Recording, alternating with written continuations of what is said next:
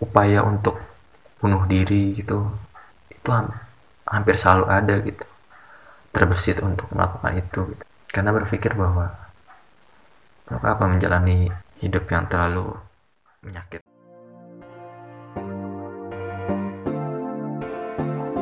Hai, kamu sedang mendengarkan Jangan Nyasar Podcast yang membahas hal-hal ringan tentang anak muda yang kadang bingung, kesasar, tapi ada juga yang tahu jalan. Selamat mendengarkan.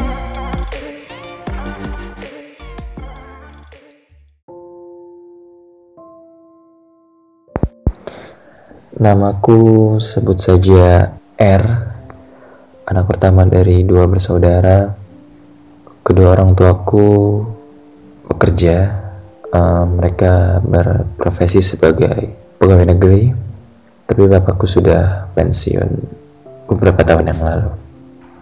Um, jauh sebelum kedua orang tuaku bercerai sejak aku SD kondisi keluarga memang sudah tidak harmonis. Um, kedua orang tuaku sudah sering bertengkar mulai disebabkan dari hal yang paling um, sepele mungkin sampai hal-hal yang bisa dibilang cukup substansial ya. Cuma saat itu karena masih sangat kecil aku tidak tahu harus bersikap seperti apa ketika menghadapi situasi seperti itu. Situasi di mana saat orang tuaku bertengkar. Jadi biasanya saat mereka bertengkar aku lebih memilih untuk menghindari itu atau pergi ke tempat yang lebih sepi. Bisa dibilang menyepi lah. Karena rasanya tertekan saja ketika mendengar keributan kedua orang tua yang sedang saling berteriak beradu argumen seperti itu. Kedua orang tua aku bercerai ketika aku menginjak kelas 2 SMP mungkin ya. Seingatku sih. Ya sekitar umur 13 atau 14 tahun kalau mengingat-ingat mereka bercerai, tentu sedih rasanya, sangat sedih. Untuk menyampaikan cerita ini saja, saya selalu kebingungan untuk memilih diksi yang tepat dan juga cerita mana yang harus disampaikan gitu. Dan cerita mana yang tidak perlu disampaikan. Perceraian kedua orang tuaku juga sangat mempengaruhi hubunganku dengan uh, keluarga dari masing-masing pihak dari pihak ibuku maupun pihak bapakku aku seperti memberi jarak kepada mereka selain karena malu atas apa yang terjadi dalam keluargaku juga karena hal-hal lain yang berkaitan. Misalnya dari keluarga ibuku dari pihak ibuku. Keluarga yang sangat konservatif apa-apa soal agama dan itu sangat membatasi ku dalam berpikir. Beruntungnya aku bisa uh, menjalani pendidikan di luar daerah yang memiliki budaya seperti itu sehingga bisa seperti sekarang. Kemudian dari pihak bapakku cenderung lebih ke minder karena bapakku sudah hancur secara karir maupun keluarga.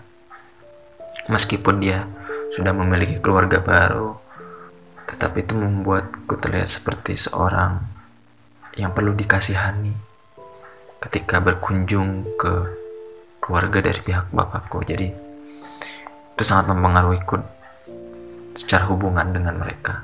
Perasaanku terhadap kedua orang tua tentunya kesal ya, terutama saat oh, perceraian itu terjadi. Bila bisa berandai-andai Mungkin seandainya perceraian itu tidak terjadi, kondisiku tidak seperti sekarang ini. Mungkin kondisi keuangan keluarga juga jauh lebih baik bila berandai-andai. Tapi memang kenyataannya perceraian itu yang memang harus terjadi. Karena hubungan toksik seperti yang dijalani saat dulu itu memang harus berakhir. Aku tinggal bersama ibuku dan adikku tapi masih berkomunikasi dengan bapakku bagaimana ya uh, hubunganku dengan kedua orang tuaku tidak begitu berjarak. Karena aku masih bisa menemui keduanya meskipun keadaannya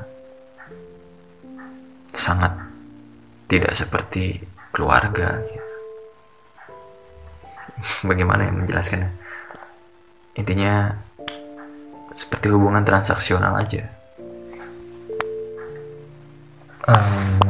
ketidakharmonisan kondisi keluargaku hingga akhirnya kedua orang tuaku bercerai sangat mempengaruhi hmm, hidupku dari cara berpikir, bersosialisasi dengan orang lain, um, dan banyak hal.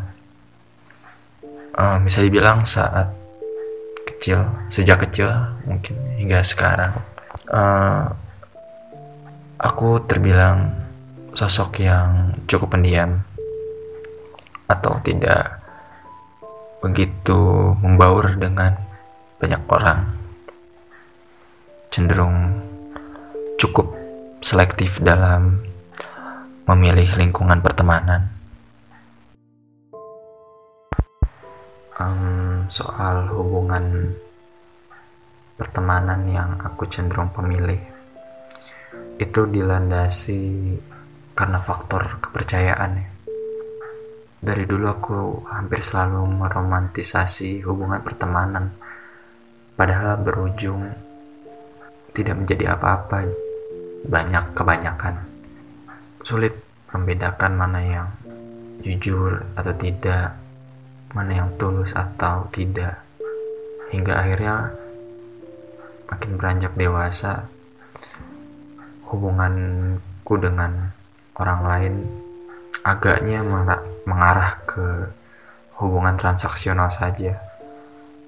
Aku selalu mempertimbangkan untung dan rugi ketika ingin berteman dengan siapa pun. Tapi untuk mengenal siapa pun, aku tidak mempertimbangkan itu. Karena hanya sekedar mengenal. Berbeda ketika aku memilih untuk berteman. Aku akan mempertimbangkan untung dan rugi sangat transaksional. Dari segi pemikiran, aku sangat skeptis soal relasi antar dua pasangan gitu. tentang pernikahan dan sebagainya karena di lingkungan kuti tempat tinggal banyak sekali terjadi perceraian, perselingkuhan dan hal-hal yang serupa gitu. Jadi ketakutan akan pernikahan itu sangat besar dan entah mengapa itu rasanya traumatis aja gitu um, puji syukur ya aku tidak pernah punya masalah yang besar saat uh, bersekolah atau menjalani pendidikan malah cenderung memotivasi aku untuk um, terus berkembang untuk membuktikan kepada kedua orang tuaku bahwa aku masih hidup dan aku akan lebih baik dari mereka berdua di kehidupan mendatang soal bagaimana aku memandang dunia ketika terjadi perceraian di antara kedua orang tuaku. Ya, kelam aja rasanya mungkin. aku tidak merasa hidup itu adil. Aku kan aku sampai sekarang pun berpikir kenapa harus aku yang dilahirkan gitu. Kenapa tidak orang lain saja? Dan kenapa aku harus lahir di keluarga ini? ya meskipun kini aku tidak begitu mempermasalahkan soal itu lagi sudah menerima apa yang kuhadapi sekarang saja dan berupaya untuk tetap punya hasrat mencapai masa depan yang lebih baik kalau dibilang depresi mungkin iya tapi karena aku tidak pernah memeriksakan ini ke psikolog atau psikiater, jadi aku tidak bisa menyimpulkan apakah aku depresi atau tidak.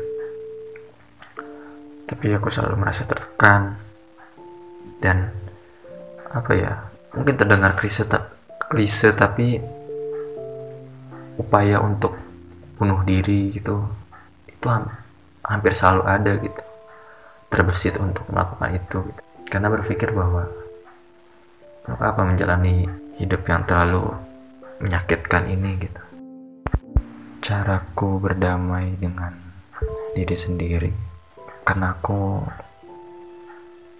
memiliki target memiliki tujuan berupa dendam. Dendam soal masa lalu yang buruk. Dendam soal orang-orang yang meremehkanku sebagai individu. Karena mungkin aku tidak dapat hidup seberuntung mereka. Dendam kepada kedua orang tuaku bahwa aku akan membuktikan bahwa aku akan melampaui mereka. Satu saat nanti meskipun jika nantinya dendam itu tidak tercapai setidaknya itu yang membuat aku tetap yang membuatku berdamai dengan diriku sendiri.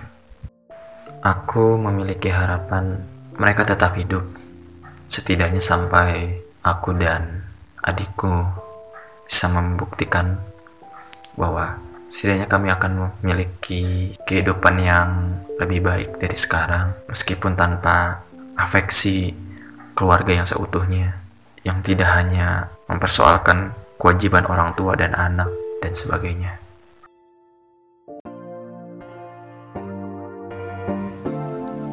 Terima kasih sudah mendengarkan podcast Jangan Nyasar. Jika kamu ingin menjadi kolaborator kami, kunjungi Instagram @jangannyasar.